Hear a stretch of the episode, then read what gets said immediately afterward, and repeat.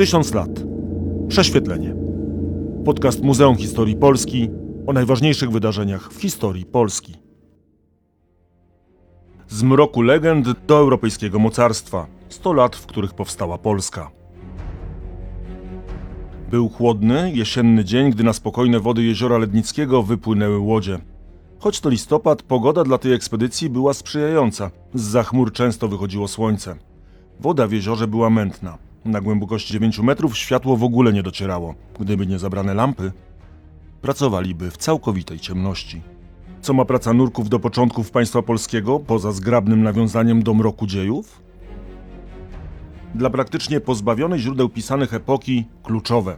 To właśnie między innymi na dnie jeziora, ale też głęboko pod ziemią odkrywane są przedmioty lub fragmenty starych budowli, które mogą rzucić nowe światło na początki naszego kraju i wyjaśnić, przynajmniej niektóre, tajemnice związane z powstaniem Polski. Lub wręcz przeciwnie, zburzyć teorie, które wydają się pewnymi. Tym bardziej, że naprawdę niewiele w naszych początkach jest pewników. Kim był Mieszko? Przedstawicielem dynastii Piastów, a może wikingiem lub możnym z Moraw? A co z Lechem, Popielem i Piastem? Istnieli czy nie? Jak nazywał się lud, który zbudował kraj, skoro niemal pewne jest, że Polanie, a przynajmniej plemię o tej nazwie nie istniało? Czy Gniezno rzeczywiście było pierwszą stolicą? A co z chrztem Polski? Czy aby na pewno odbył się w 966 roku? Czy wreszcie Bolesław Chrobry rzeczywiście założył koronę dopiero w 1025 roku? Łukasz Starowiejski. W kolejnym odcinku podcastu Muzeum Historii Polski zapraszam na wyprawę w mroki dziejów, czyli do początków państwa polskiego. Część pierwsza. Nurkowanie w mrokach. Chrzest Mieszka. Wyprawa nurków archeologów bardzo przypomina próby zrekonstruowania początków polskiej państwowości. Praca w ciemności, żmudne, długotrwałe przygotowania i badania. Wreszcie niezwykle kruchy przedmiot badań.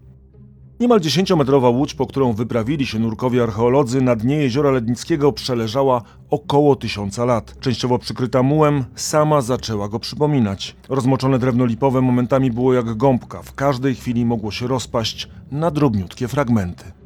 Wydobyta i odrestaurowana stanie się jednym z najciekawszych eksponatów Muzeum Historii Polski, bo to nie byle jaka łódź. Posłuchajmy doktora Tomasza Borowskiego, historyka z Muzeum Historii Polski. Ona jest wyjątkowa z kilku powodów. Przede wszystkim w Polsce zachowało się bardzo niewiele obiektów, które można bezpośrednio łączyć z początkami państwa polskiego. Większość z tych obiektów, one są kosztowne, jak relikwiarz okucia księgi, natomiast y, są to bardzo małe obiekty, więc y, słabo działają na wyobraźnię. W tym kontekście łódź, która ma niemal 10 metrów, faktycznie jest obiektem e, dosyć wyjątkowym. Kogo mogła wozić w ta łódź? Tak naprawdę nie wiadomo. Chciałbym móc powiedzieć, że pływał nią Mieszko I albo Dobrawa, natomiast oczywiście nie ma na to żadnych dowodów. Można powiedzieć, że ta łódź jest datowana na wczesny XI wiek. W przypadku metody C14 to nigdy nie jest dokładnie, więc to może być też późny X wiek. W każdym razie pochodzi z czasów Mieszka I lub Bolesława Chrobrego i ci władcy mogli ją widzieć. To znaczy, ktoś nią pływał w czasach, kiedy na e, wyspie przebywał Mieszko lub e, Bolesław Chrobry. Wyjątkowość tej łodzi polega także na tym, do czego służyła. Z jednej strony odpowiedź jest oczywista, to znaczy łódź służy do tego, żeby nią pływać, można łowić ryby, można przewozić towary. Żeby stworzyć nowe państwo, potrzebny jest system szybkiej komunikacji, który będzie służył jako spoiwo spajające ze sobą różne dotychczas niezwiązane ze sobą tereny. Wielkopolskę, Małopolskę, Śląsk, Pomorze. Drogi we wczesnym średniowieczu nie były wystarczająco dobrej jakości, drogi lądowe, aby umożliwić taki szybki transport towarów, wojska, dóbr. I w takim sensie rzeki, jeziora były krwioobiegiem nowego państwa, fundamentem jego, które umożliwiały szybki transport wzdłuż rzek i jezior, stanowiły w jakimś sensie takie podstawowe narzędzie wykuwania się tej nowej wspólnoty. Także ona z jednej strony jest wyjątkowa poprzez swój związek z Ostrowem Lednickim, z początkami państwa polskiego, z drugiej strony jest wyjątkowa, ponieważ jest przedmiotem, który był często używany i stanowił w jakimś sensie trzon, fundament tej codzienności państwa. O ile pewnie nigdy nie dowiemy się, kto mógł pływać dłubanką, bez wątpienia miejsce nie było przypadkowe. Ostrów Lednicki leżący na trasie z Gniezna do Poznania był wówczas jednym z najważniejszych grodów rodzącego się państwa.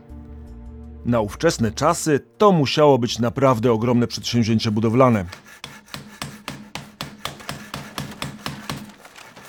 Gdzieś niedługo przed 966 rokiem do istniejącej już osady na wyspie weszli budowniczowie. Gród połączyli z brzegiem dwoma długimi i szerokimi mostami. Wewnątrz wybudowali murowany kościół, palatium i kaplicę z dwoma tajemniczymi zagłębieniami, które wielu badaczy interpretuje jako baseny chrzcielne. Część historyków wyciąga stąd wniosek, że chrzest Mieszka odbył się właśnie na największej wyspie Jeziora Lednickiego. Ostrów Lednicki jest jednym z głównych, ale jednak tylko potencjalnych kandydatów na miejsce chrztu księcia. Lista jest znacznie dłuższa i zawiera m.in. Gniezno i Poznań, ale także, według niektórych hipotez, Pragę lub Ratyzbonę. Znów posłuchajmy doktora Tomasza Borowskiego. Nie wiadomo, gdzie dokładnie odbył się chrzest. Myślę, że żaden z badaczy nie jest w stanie tego jednoznacznie wskazać. Natomiast istnieją przesłanki, dzięki którym y, część z teorii wydaje się bardziej prawdopodobna niż pozostałe. Taką y, podstawową przesłanką jest brak dokładnej informacji w źródłach. Wbrew pozorom, y, na podstawie tego braku można już wysnuć pewne wnioski. Mianowicie wszystkie źródła, które mamy dotyczące Polski z tego wczesnego okresu są źródłami zagranicznymi i jeśli one nie podają miejsca chrztu Mieszka, to prawdopodobnie ten chrzest odbył się w miejscu z punktu widzenia zagranicy nieistotnym. Czyli w Polsce, ponieważ gdyby odbył się na terenie cesarstwa lub na terenie Czech, to źródła czeskie lub cesarskie by to odnotowały, ponieważ to byłoby źródło pre prestiżu dla danego miejsca. Także z tego powodu wydaje się prawdopodobne, że miało to miejsce w Polsce. Drugą taką dla mnie wydaje mi się istotną przesłanką jest to, że tak duża ceremonia raczej nie miała miejsca w zamkniętej kaplicy. Kościoły, które w tamtym czasie państwo polskie było w stanie budować, władcy polscy mogli budować, były ciasne, były małe, więc mogło się w nich zmieścić kilkadziesiąt osób góra, z reguły mniej. Tak ważna ceremonia jak chrzest była ceremonią publiczną. Ważne było, żeby poddani księcia, zwłaszcza jego drużyna wojskowa, ludzie, na których opierał swoją władzę, byli świadkami, byli uczestnikami tego wydarzenia, a wiemy, że nie zmieściliby się w małej kaplicy, w rotundzie, czy, czy, czy, nawet, e, czy nawet w kościele. Dlatego wydaje mi się, że raczej miało to miejsce pod gołym niebem. Oczywiście można by powiedzieć, że na pewno miało to miejsce w stolicy. Problem polega na tym, że trudno wskazać, co było stolicą państwa Mieszka w X wieku, dlatego że król podróżował, ponieważ ekonomia nie pozwalała wojsku i dworowi książęcemu na przebywanie w jednym miejscu długo. To były setki osób, być może nawet powyżej tysiąca. Wszyscy oni musieli jeść. Po prostu długa obecność wojska w jednym miejscu sprawiała, że na danym terenie kończyła się żywność. Więc bez centralnej instytucji, która by nie zmieniała miejsca, tylko stale była w jednym miejscu, trudno mówić o stolicy. Miejsce chrztu na zawsze pewnie pozostanie nieznane. Za to rok 966 to data graniczna, symboliczna, utożsamiana z powstaniem państwa polskiego. Pewnie nawet można by użyć słowa niepodważalna, gdyby rzeczywiście taka była. Wystarczy posłuchać najstarszej zachowanej relacji z tego wydarzenia, spisanej przez pewnego biskupa z Mercerburga, ważnego wówczas miasta leżącego w Saksonii. Do żyjącego na przełomie X i XI wieku Tietmara będziemy zresztą jeszcze wielokrotnie wracać. Dlatego przedstawię resztę czynów znakomitego księcia Polan Mieszka, o którym pisałem szeroko w poprzednich księgach. W czeskiej krainie pojął on za żonę szlachetną siostrę Bolesława Starszego, która okazała się w rzeczywistości taką, jak brzmiało jej imię. Nazywała się bowiem po słowiańsku Dobrawa, co w języku niemieckim wykłada się dobra. Owa wyznawczyni Chrystusa, widząc swego małżonka pogrążonego w wielorakich błędach pogaństwa, zastanawiała się usilnie nad tym, w jaki sposób mogłaby go pozyskać dla swojej wiary. Umyślnie postępowała ona przez jakiś czas zdrożnie, aby później móc długo działać dobrze. Kiedy mianowicie po zawarciu wspomnianego małżeństwa nadszedł okres Wielkiego Postu i Dobrawa starała się złożyć Bogu dobrowolną ofiarę przez wstrzymywanie się od jedzenia mięsa i umartwianie swego ciała, jej małżonek namawiał ją słodkimi obietnicami do złamania postanowienia. Ona zaś zgodziła się na to w tym celu, by z kolei móc tym łatwiej zyskać u niego posłuch w innych sprawach. Jedni twierdzą, iż jadła ona mięso w okresie jednego Wielkiego Postu, inni zaś, że w trzech takich okresach. Pracowała więc nad nawróceniem swego małżonka i wysłuchał jej miłościwy Stwórca. Jego nieskończona łaska sprawiła, iż ten, który go tak srogo prześladował, pokajał się i pozbył na ustawiczne namowy swej ukochanej małżonki jadu przyrodzonego pogaństwa, chrztem świętym zmywając plamę grzechu pierworodnego. No właśnie, okres jednego czy trzech postów? Inaczej mówiąc, roku czy trzech lat potrzebowała Dobrawa, by przekonać Mieszka. Ale wątpliwości co do daty jest znacznie więcej. Biskup z Merseburga twierdzi, że chrzest odbył się po ślubie władcy z czeską księżniczką. Inni utrzymują, że chronologia była odwrotna. Choćby najstarszy polski dziejopis Galanonim. Mieszko dotychczas jednak w takich pogrążony był błędach pogaństwa, że wedle swego zwyczaju siedmiu żon zażywał.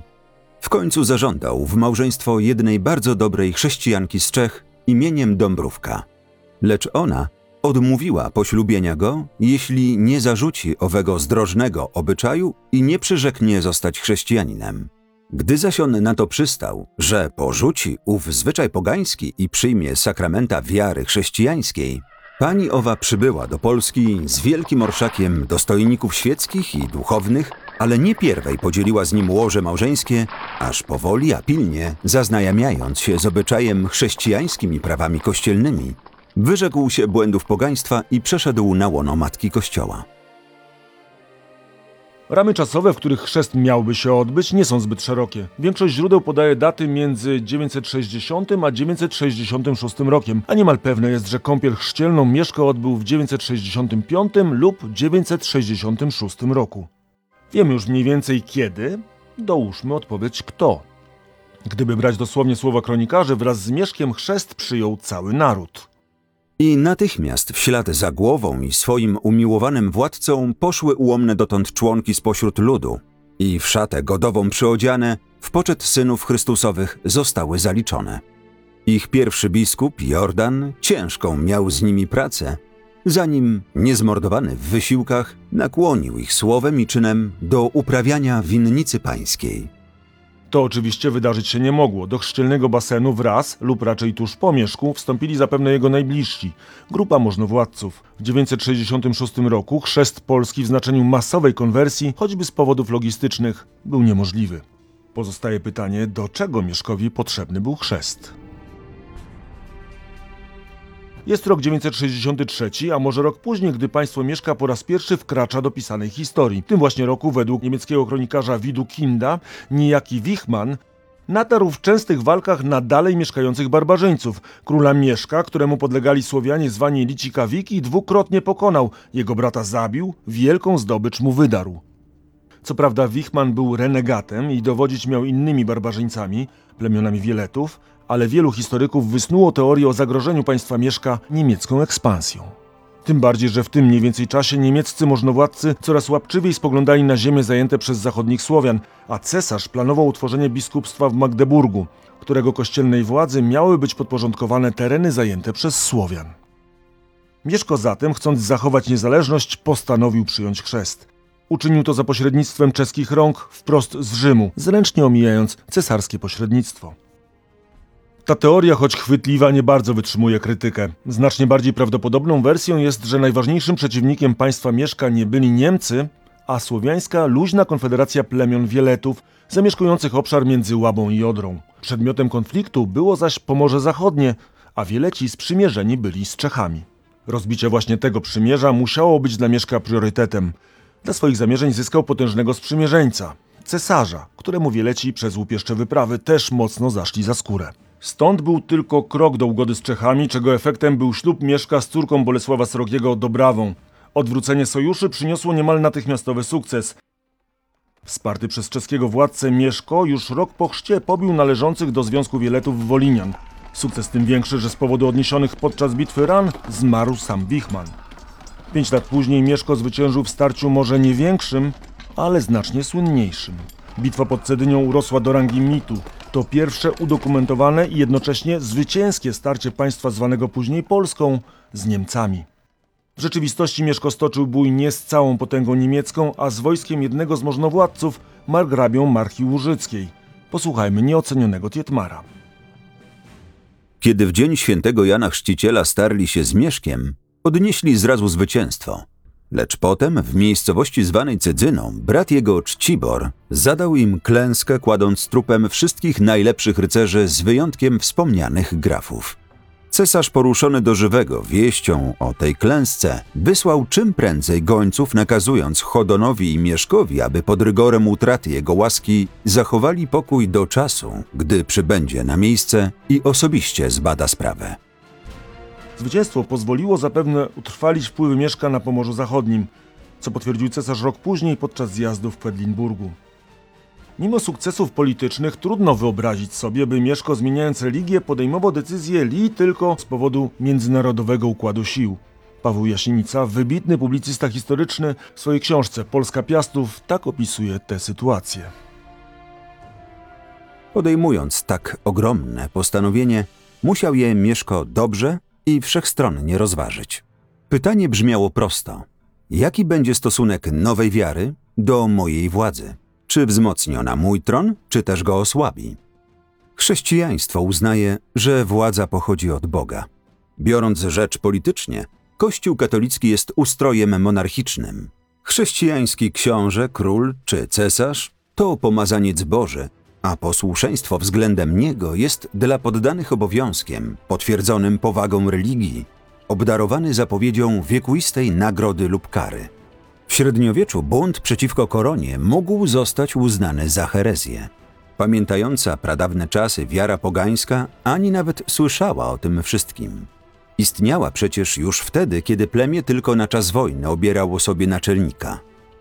Utwierdzała stary obyczaj i stawiała księcia poniekąd na równi z jego własnymi poddanymi. Taki stan rzeczy nie mógł odpowiadać nowym stosunkom w księstwie. Mieszko I nie był twórcą państwa, lecz jego dziedzicznym władcą. Z chwilą chrztu dzieło budowy monarchii polskiej było ukończone. Książę zdecydowanie stanął ponad społeczeństwem jako panujący. Warto przy okazji przytoczyć subtelną zmianę narracji u Widukinda. O ile przy okazji zwycięstw Wichmana nazywa Mieszka władcą barbarzyńców, o tyle gdy po latach role się odwróciły, określa go przyjacielem cesarza. Kim naprawdę był władca, który z takim impetem wtargnął na karty historii i z barbarzyńskiego przywódcy awansował na przyjaciela najważniejszego europejskiego władcy? Część druga. Czy Mieszko był wikingiem?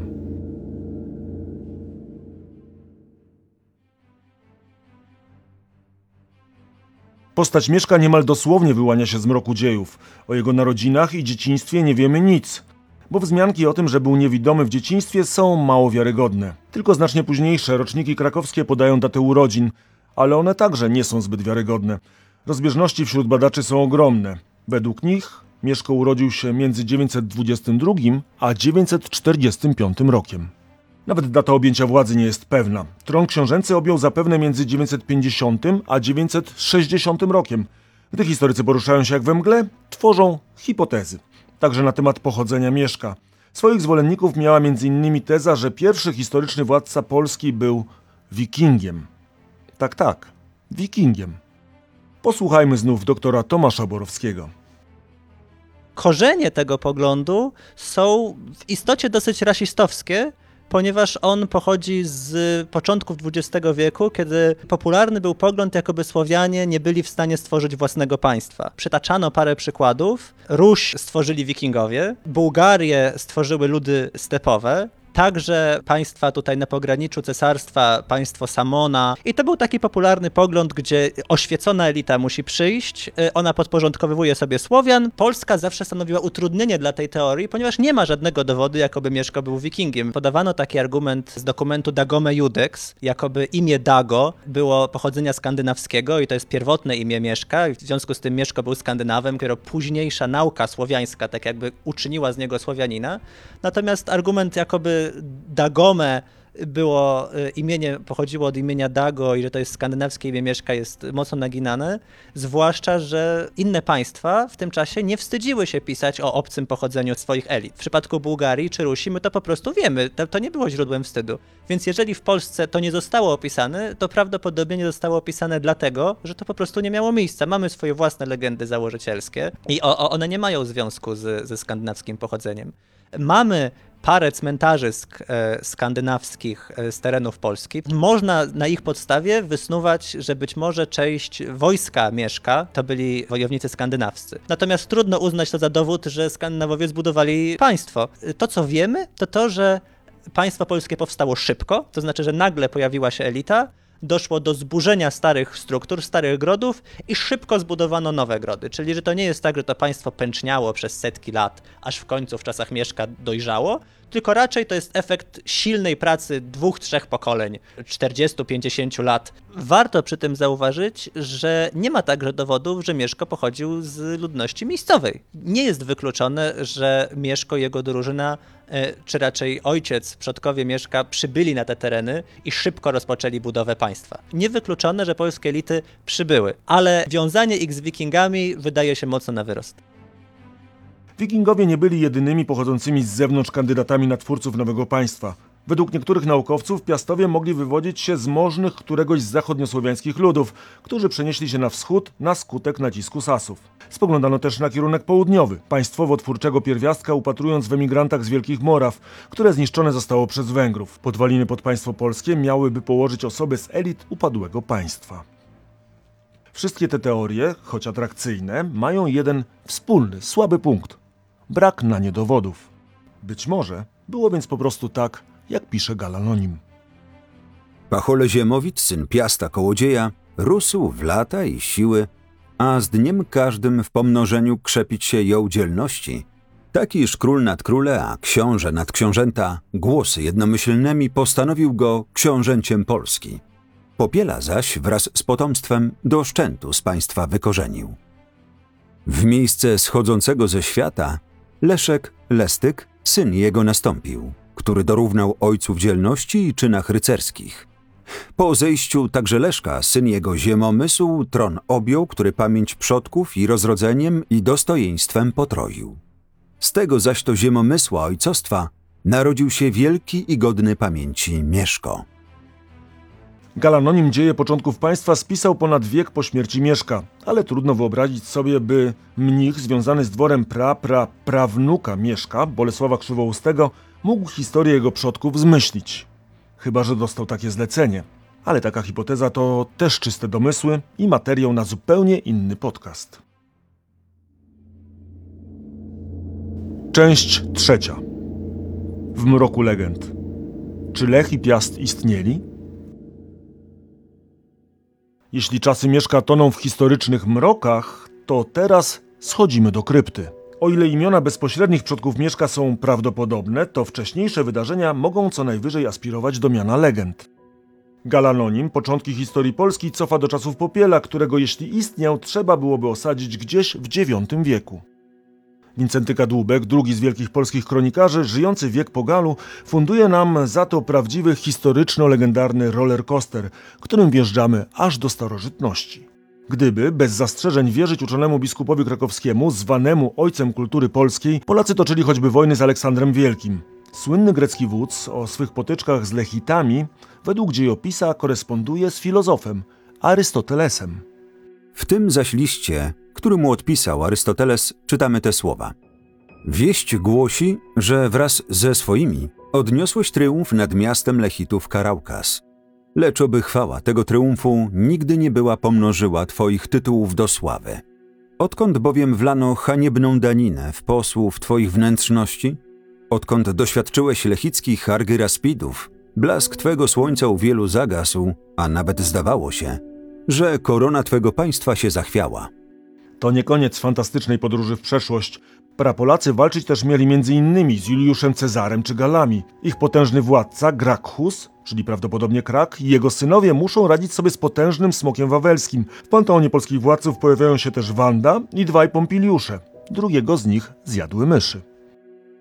Ale nie tylko kadłubek ubarwia naszą przeszłość. Nieznany z imienia XIII-wieczny autor piszący kronikę wielkopolską wprowadza do niej legendę o Lechu, który zakłada swoją siedzibę w miejscu gniazda Orła Białego. I tak miało powstać Gniezno. Z tych wszystkich zapisów wysnuć można tylko jeden wniosek. Wybitny mediewista Jerzy Strzelczyk podsumowuje to krótko. Na podstawie naszych kronik średniowiecznych nie sposób napisać najdawniejszych dziejów Polski. Dopiero króla Popiela można próbować bronić, ale też argumenty na istnienie władcy o takim imieniu są słabe. Oddajmy głos jeszcze raz profesorowi Strzelczykowi. Na pytanie, czy wierzy w Popiela, pierwszego znanego z imienia władcy Polski, odpowiedział. To nie jest kwestia wiary. Jestem przekonany, że go nie było. Nie ma żadnych poważnych argumentów za tym, że istniał. Ale inni badacze próbują włączyć go w bieg polskiej historii. Popiel miał być na przykład przywódcą Goplan, którego obalili potomkowie Piasta. Także historię o smutnym końcu Popiela część badaczy próbuje wtłoczyć w historyczne ramy. Pojawiła się teoria, że to nie myszy wykonały wyrok na nieszczęsnym władcy, a mieszkańcy pobliskiej osady Myszków. Prawdopodobnie nigdy nie uda się potwierdzić ostatecznie istnienia króla Popiela, ale zaprzeczyć też nie. A czy jesteśmy w stanie potwierdzić, kim rządził mityczny Popiel i jego następcy Piastowie?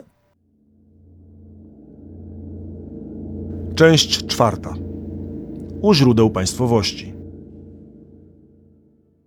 Odpowiedź na pozór wydaje się banalna. Polanie. Ale w historii początków Polski nic nie jest łatwe i proste. Także w tym wypadku, bo Polanie jako lud czy plemię po prostu nie istnieli, a przynajmniej nie istnieli pod tą nazwą. Czas znów ostrożnie strzepnąć kurz ze starych pergaminów. Istnienie organizmów państwowych na terenie Polski i okolic zauważone zostaje gdzieś na początku IX wieku. Pojawiają się informacje o jakichś plemionach mieszkających na Śląsku. W kilku niezależnych źródłach zjawia się też nazwa kraju Wiślan albo Wiślech, lokalizowanego zwykle gdzieś w górnym biegu Wisły. Pierwsza względnie pewna wiadomość o Słowianach zamieszkujących tereny dzisiejszej Polski i bliskich im okolic pochodzi najprawdopodobniej od szpiega. Anonimowy mnich zwany geografem bawarskim miał zebrać informacje o ludach na północ od Dunaju dla Ludwika II Niemieckiego, króla wschodnich Franków. Dokument, który powstał około 845 roku, to spis plemion wraz z informacją o liczbie grodów. Polan nie wymienia. A badacze, nieco na siłę, próbowali późniejszemu dziedzictwu Mieszka przypisać jakąś konkretną nazwę. Żadna z teorii nie jest przekonująca. Poza jedną. Wydaje się, że na terenach prakolebki Polski nie istniała żadna silna państwowa organizacja. Chyba, że szpieg nie miał dokładnych informacji. Nieco ponad 100 lat później, w latach 60. X wieku, w daleką podróż wybrał się pewien Żyd z kalifatu Kordoby. Ibrahim ibn Jakub prawdopodobnie był kupcem, zapewne handlarzem niewolników. To najcenniejszy towar sprowadzany wówczas z krajów słowiańskich. Ibn Jakub spisał swoje obserwacje, które przetrwały dzięki późniejszym odpisom. Wspomnienia z wyprawy obejmują m.in. pierwszy opis Pragi, jedną z najstarszych informacji o Krakowie, wraz ze wzmianką, że znajdował się w rękach czeskich. Wreszcie pojawia się też wiadomość o kraju Mieszka. A co się tyczy kraju Mesko, to jest on najrozleglejszy z ich krajów. Obfituje on w żywność, mięso, miód i rolę orną. Ma on trzy tysiące pancernych, podzielonych na oddziały, a setka ich znaczy tyle co dziesięć secin innych. Daje on tym mężom odzież, konie, broń i wszystko, czego tylko potrzebują. Z Mesko sąsiadują na wschodzie Ruś, a na północy Burus. Siedziby Burus leżą nad oceanem. Ibn Jakub nazywa więc owo państwo krajem Mesko, od imienia jego władcy. Czy miało jednak nazwę własną? Wróćmy na chwilę do niemieckiego mnicha Widukinda i jego opisu potyczek Wichmana z polskim władcą. Kronikarz z Saksonii o Mieszku pisał Mizakam, a podległy mu lud nazwał Licikawiki. Za chwilę miał więc Mieszko przyjąć chrzest, nazywany potocznie chrztem Polski, a o Polanach ani widu, ani słychu. Oni na karty historii wkraczają dopiero kilkadziesiąt lat później. Czy Polanie istnieli i kim byli? Oddajmy znów głos doktorowi Tomaszowi Borowskiemu. Odpowiadając na pytanie, czy istnieli, bardzo ważne jest, aby najpierw zdefiniować sobie, kim są Polanie, co oznacza Polanie. Jeżeli uważamy, że Polanie są członkami plemienia Polan, to najprawdopodobniej nie istnieli, ponieważ chyba nie było takiego plemienia. Natomiast od y, czasów panowania Bolesława Chrobrego pojawia się Polska y, i Polanie w tym sensie są mieszkańcami Polski. Kim byli owi Polanie? To znaczy, y, w jaki sposób sami siebie definiowali? To- jest y, trudne pytanie badawcze, bo ono się wiąże z tym, co oznacza, co oznacza słowo Polska. Z pewnością słowo Polska pochodzi od słowa pole, natomiast prawdopodobnie rzeczywistość jest bardziej skomplikowana niż takie sformułowanie, że Polska to kraj, gdzie jest mnóstwo pól i w związku z tym mieszkańcy tych pól to Polanie. Poprzez badania porównawcze słowo Polska prawdopodobnie miało znaczenie symboliczne. I to jest trochę tak jak z kampanią we Włoszech, gdzie słowo campus, pole, postanowiło jako źródło do nazwy y, kampania. I tam można wskazywać, że pole to jest obszar ucywilizowany, to jest obszar błogosławiony, który daje, y, daje dobre owoce. Termin Polska pojawia się pod panowaniem Bolesława Chrobrego prawdopodobnie już jako nazwa tego terenu ucywilizowanego. To znaczy w momencie, w którym już mamy państwo, którego fundamenty zbudował Mieszko, to to państwo nazywamy polem w tym kontekście symbolicznym jako teren ucywilizowany i w związku z tym wszyscy, którzy tam mieszkają są osobami ucywilizowanymi, dobrymi, bo to jest daleko posunięta interpretacja, ale właśnie badania porównawcze z tym, w jaki sposób używano terminu pole w terminologii łacińskiej Europy, a także y, świata prawosławnego, ponieważ w latopisach ruskich także pojawia się termin pole, z reguły on jest używany symbolicznie, czyli właśnie, tak jak mówiłem, jako teren y, cywilizowany. Czyli Polanie istnieli, Polanie byli mieszkańcami Polski, byli antytezą plemienia Polan, ponieważ członkowie różnych plemion w momencie, w którym stawali się poddanymi Bolesława Chrobrego, poddanymi tego państwa, stawali się jednocześnie Polakami. Nazwy Polanie po raz pierwszy używa rzymski opat Jan Canaparius. Opisując żywot świętego Wojciecha, mówił o ówczesnym władcy Bolislao Palaniarum, czyli Bolesław Polski. Nazwa musiała przypaść do gustu także Bolesławowi, skoro kazał wybić monety z napisem Princeps Polonie. Tak Polska stała się Polską. Skoro jednak Polanie wcześniej nie istnieli, to kto zbudował to potężne państwo, którym władali Mieszko i Bolesław? Niekiedy pojawia się nazwa Słowiańszczyzna. W tajemniczym dokumencie Dagome Judex użyto nazwa państwa gnieźnieńskiego. Jan Długosz, piszący w XV wieku, jeszcze inaczej tłumaczy tę nazwę. Lechitowie, ci zwłaszcza, którzy na polach siedzieli, zostali przez inne pokrewne sobie drużyny koczujące po lasach nazwani Polanami, to jest pól mieszkańcami. A ta nazwa tak się potem między ludźmi utarła, że dawne nazwisko Lechitów poszło w zapomnienie, a naród i kraj wszystek począł mianować się Polską. Jak nazywał się ów lud? Pewnie nigdy się nie dowiemy. Być może zresztą to pytanie w ogóle nie ma sensu. Posłuchajmy fragmentu wywiadu mediewisty profesora Andrzeja Pleszczyńskiego. Wczesne państwa nie wyrastały z plemion, one je pożerały. To widać wszędzie tam, gdzie zachowały się jakieś informacje o tworzeniu władzy. Jakaś grupa, czasami nawet jeden człowiek, zbierał wokół siebie gotowych na wszystko ludzi, awanturników z różnych ludów i tworzył coś na kształt organizacji mafijnej, którą nazywano drużyną. Następnie ów wódz za pomocą swoich druhów niszczył strukturę władzy w plemionach, które zdołał podbić. Jednocześnie jednak tego rodzaju organizacja chroniła poddanych przed rabunkiem ze strony innych podobnych grup. W celu wzmocnienia więzi władzy i ludu kreowano mit o wspólnym pochodzeniu, tworzono nowe plemię, wczesny naród. Możliwe, że późniejsze państwo polskie zostało uformowane w podobny sposób, a owa drużyna skupiała się wokół piastów. Być może wiemy już więcej, jak kształtowało się owo państwo, a co jeśli chodzi o chronologię? By cokolwiek wydobyć na światło dzienne, trzeba znów zejść pod ziemię. Całkiem przyzwoity pakiet informacji wydobyli z niej archeolodzy, dewastując przy okazji parę mitów. Początki domeny piastowskiej, choć niekoniecznie zarządzanej przez protoplastów rodu, sięgają drugiej połowy IX wieku. Pojawiają się wówczas takie grody jak Giecz czy Kalisz. Ten ostatni notabene ma historię bardziej skomplikowaną. Nazwę Kalisja wymienia już Ptolemeusz w II wieku naszej ery, ale nie ma stuprocentowej pewności, że dotyczy to tego samego miejsca. Początek X stulecia to ekspansja na pozostałą część ziemi gnieźnieńskiej i zachodnią Wielkopolskę. Ale prawdziwa rewolucja przychodzi około roku 940. Przez tereny późniejszego Dominium Piastów przechodzi fala pożarów, dotykająca niemal wszystkich grodów. Na ich terenie archeolodzy odnaleźli porzucony dobytek czy elementy uzbrojenia, w tym groty strzał. Wśród zachowanych wyjątków jest giecz, który uniknął spalenia. Czyżby to była kolebka i matecznik Piastów? Nawet jeżeli tak było, to ród mniej więcej w tym czasie postanawia ową kolebkę porzucić. Właśnie w tym okresie, na pewnym wzgórzu, które dotąd poświęcone było prawdopodobnie pogańskim bóstwom, powstaje niezwykle silnie ufortyfikowany gród. Prace prowadzone są z niezwykłym rozmachem. Wokół zbudowany zostaje potężny wał ziemnodrewniany o wysokości 10 metrów. Tak powstaje Gniezno. To właśnie archeolodzy wykazują czarno na białym, że wbrew legendom Gniezno nie było miejscem, gdzie rodziła się potęga piastów. Powstało po to, by ją ugruntować. Niedługo później z podobnym rozmachem budowane lub rozbudowywane zostają inne grody, choćby Poznań czy Ostrów Lednicki. Gdy Mieszko przejmuje władzę prawdopodobnie około 950 roku, ma już zbudowane solidne fundamenty swojego panowania. Skala ekspansji jest niezwykła, choć oczywiście to hipotezy. Jeśli w 940 roku protoplaści Mieszka dopiero moszczą się w Wielkopolsce, to już 10 lat później na przełomie panowania Siemomysła, jeśli istniał, i Mieszka, ich ziemię obejmują także część Kujaw, Mazowsza i Pomorza Wschodniego. Pierwszy historyczny władca Polski rozszerza panowanie na Pomorze Zachodnie, Śląsk, Małopolskę i Grody Czerwińskie. O rozmachu budowy państwa świadczyć mogą nowo założone grody. Powstaje Gdańsk, Płock, budowane są nowe grody w Opolu czy Sandomierzu.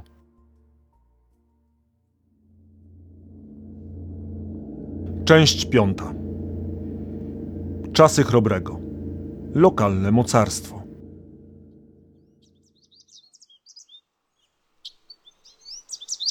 Jest pełna wiosna 992 roku, gdy Mieszko I umiera. Jeszcze rok wcześniej niewiele na to wskazuje. Książę wyjeżdża na zjazd w Kwelinburgu, gdzie składa zwyczajowe dary Ottonowi III i bierze nawet udział w wyprawie zbrojnej dowodzonej przez cesarza. Jak pisze Tietmar, władca odchodzi sędziwy wiekiem i gorączką zmożony. Pozostawia po sobie Bolesława, syna Dobrawy oraz wdowę Odę z trójką małoletnich synów. Młode państwo po raz pierwszy znajduje się na ostrym zakręcie. Bolesław ma zapewne 25 lat. Według ostatniej woli zmarłego najprawdopodobniej otrzymuje w zarząd Małopolskę, a realną władzę w państwie ma pełnić jego macocha. To nie jest status quo, które pierworodny Mieszka ma zamiar respektować. Szybko wypędza macochę i przyrodnich braci, a sam obejmuje rządy nad całą ojcowizną. O ile Mieszko na arenie międzynarodowej był noworyszem, ledwie co ochrzczonym barbarzyńcą, o tyle jego następca był już europejskim władcą pełną gębą. Urodził się tuż po chrzcie ojca w 967 roku, od małego więc był obznajomiony z religią chrześcijańską. Najprawdopodobniej w wieku 6 lat jako zakładnik zostaje oddany na dwór cesarski. Nie wiadomo jak długo trwał jego pobyt, ale na pewno wystarczająco długo, by dobrze poznać życie najważniejszego wtedy dworu Europy. Bolesław, obyty w świecie chrześcijanin, wiedział, zasiadając na tronie, czego potrzeba jego państwu. Poza kolejnymi zdobyczami niezbędne było także umocnienie w kraju kościoła. W owych czasach niezbędny był do tego własny święty. Wojciech spadł chrobremu niemal dosłownie z nieba. Pochodził z jednego z najpotężniejszych czeskich rodów Sławnikowiców. Należał do najlepiej wykształconych ludzi w ówczesnej Europie. Przyjaźnił się też z Ottonem III. Był biskupem Pragi, ale po konfliktach z możnymi i wiernymi kilkakrotnie opuszczał diecezję. Papież pod karą klątwy dał mu wybór: powrót do Pragi lub pracę misyjną. Tak trafił na dwór Bolesława. Niedługo później Wojciech ruszył z misją chrystianizacji Prusów. Wyprawa nie trwała długo. Wojciech został zabity. Bolesław dobrze rozumiał wagę tych wydarzeń. Miał wykupić ciało męczennika za ogromne pieniądze, ponoć nawet ofiarując tyle złota, ile ważyło. Każdy gram kruszcu zwrócił mu się wielokrotnie. Wojciecha z wielkimi honorami pochowano w Gnieźnie. Być może już rok później został kanonizowany i stał się obiektem kultu, co otworzyło Bolesławowi całkiem nowe możliwości. Już w 999 roku otrzymał zgodę Rzymu na utworzenie metropolii kościelnej, czyli całkowicie samodzielnej struktury zależnej wyłącznie od Rzymu. A w roku tysięcznym do Polski przybył sam cesarz, Otton III. Trudno uwierzyć i opowiedzieć, z jaką wspaniałością przyjmował wówczas Bolesław cesarza i jak prowadził go przez swój kraj aż do Gniezna. Gdy Otto ujrzał z daleka upragniony gród, zbliżył się doń boso ze słowami modlitwy na ustach. Tamtejszy biskup Unger przyjął go z wielkim szacunkiem i wprowadził do kościoła, gdzie cesarz, zalany łzami, prosił świętego męczennika o wstawiennictwo, by mógł dostąpić łaski Chrystusowej. Następnie utworzył zaraz arcybiskupstwo. Oby Bóg przebaczył cesarzowi Ottonowi III, że czynszownika Bolesława Chrobrego, czyniąc udzielnym panem, do tego stopnia go wywyższył. Nie mógł ścierpieć, patrząc z punktu interesów kościoła niemieckiego biskup Tietmar. Dzięki temu w Polsce obok misyjnego biskupstwa w Poznaniu powstała metropolia w Gnieźnie i biskupstwa w Krakowie, Wrocławiu i Kołobrzegu. Wróćmy jednak jeszcze do zjazdu w Gnieźnie. Był on bowiem nie tylko wielkim triumfem kościelnej polityki Chrobrego. Jak wspomina Galanonim, opierając się na starszym dokumencie, Otton III włożył wówczas na głowę Bolesława diadem i obdarował go włócznią świętego Maurycego. Do dziś historycy niemal rzucają się sobie do oczu, próbując różnie interpretować to wydarzenie. Był to li tylko dowód wielkiego uznania i symbolicznego włączenia do planów budowy uniwersalistycznego cesarstwa chrześcijańskiego, a może symbol zniesienia zależności trybutarnej? A może coś więcej? A co jeśli Bolesław w tym właśnie momencie został koronowany na króla? Jedną z najważniejszych dat uczonych w szkołach jest rok 1025. Wtedy to Chrobry tuż przed śmiercią miał wreszcie założyć koronę. Na ten fakt wskazuje kilka źródeł, ale być może korzystając ze sprzyjających okoliczności, wiekowy już władca dopełnia tylko ceremoniału? W sukurs zwolennikom teorii o ćwierćwieczu w koronie przychodzi Galanonim. Patrząc na tę jego świetność, potęgę i bogactwo, cesarz rzymski zawołał w zdumieniu cały. O, na koronę cesarstwa mego! Większe to jeszcze co widzę nad wieści sławą mi głoszone.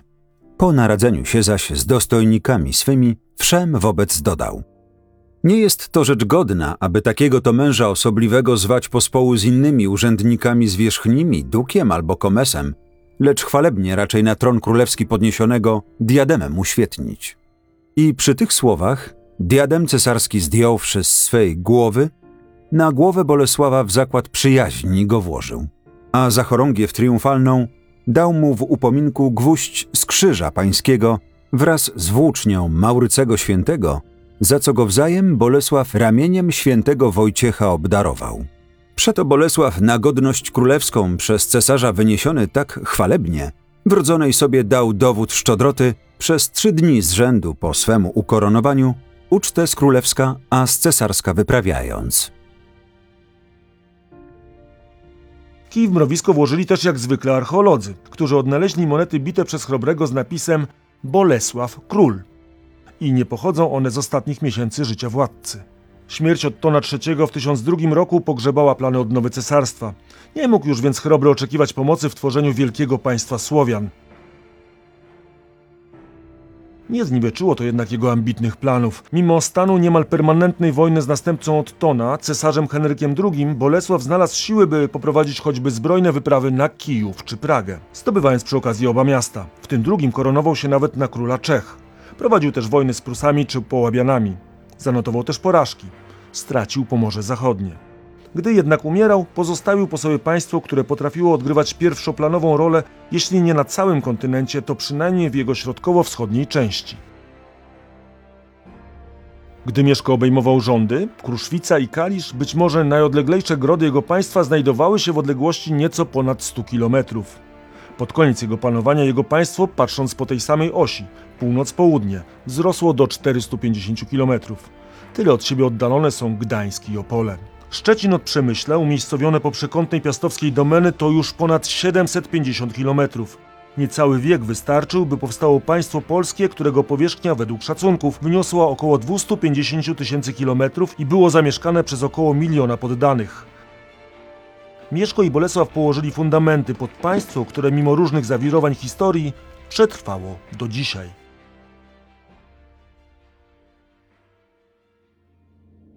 Tysiąc lat. Prześwietlenie. Podcast Muzeum Historii Polski o najważniejszych wydarzeniach w historii Polski.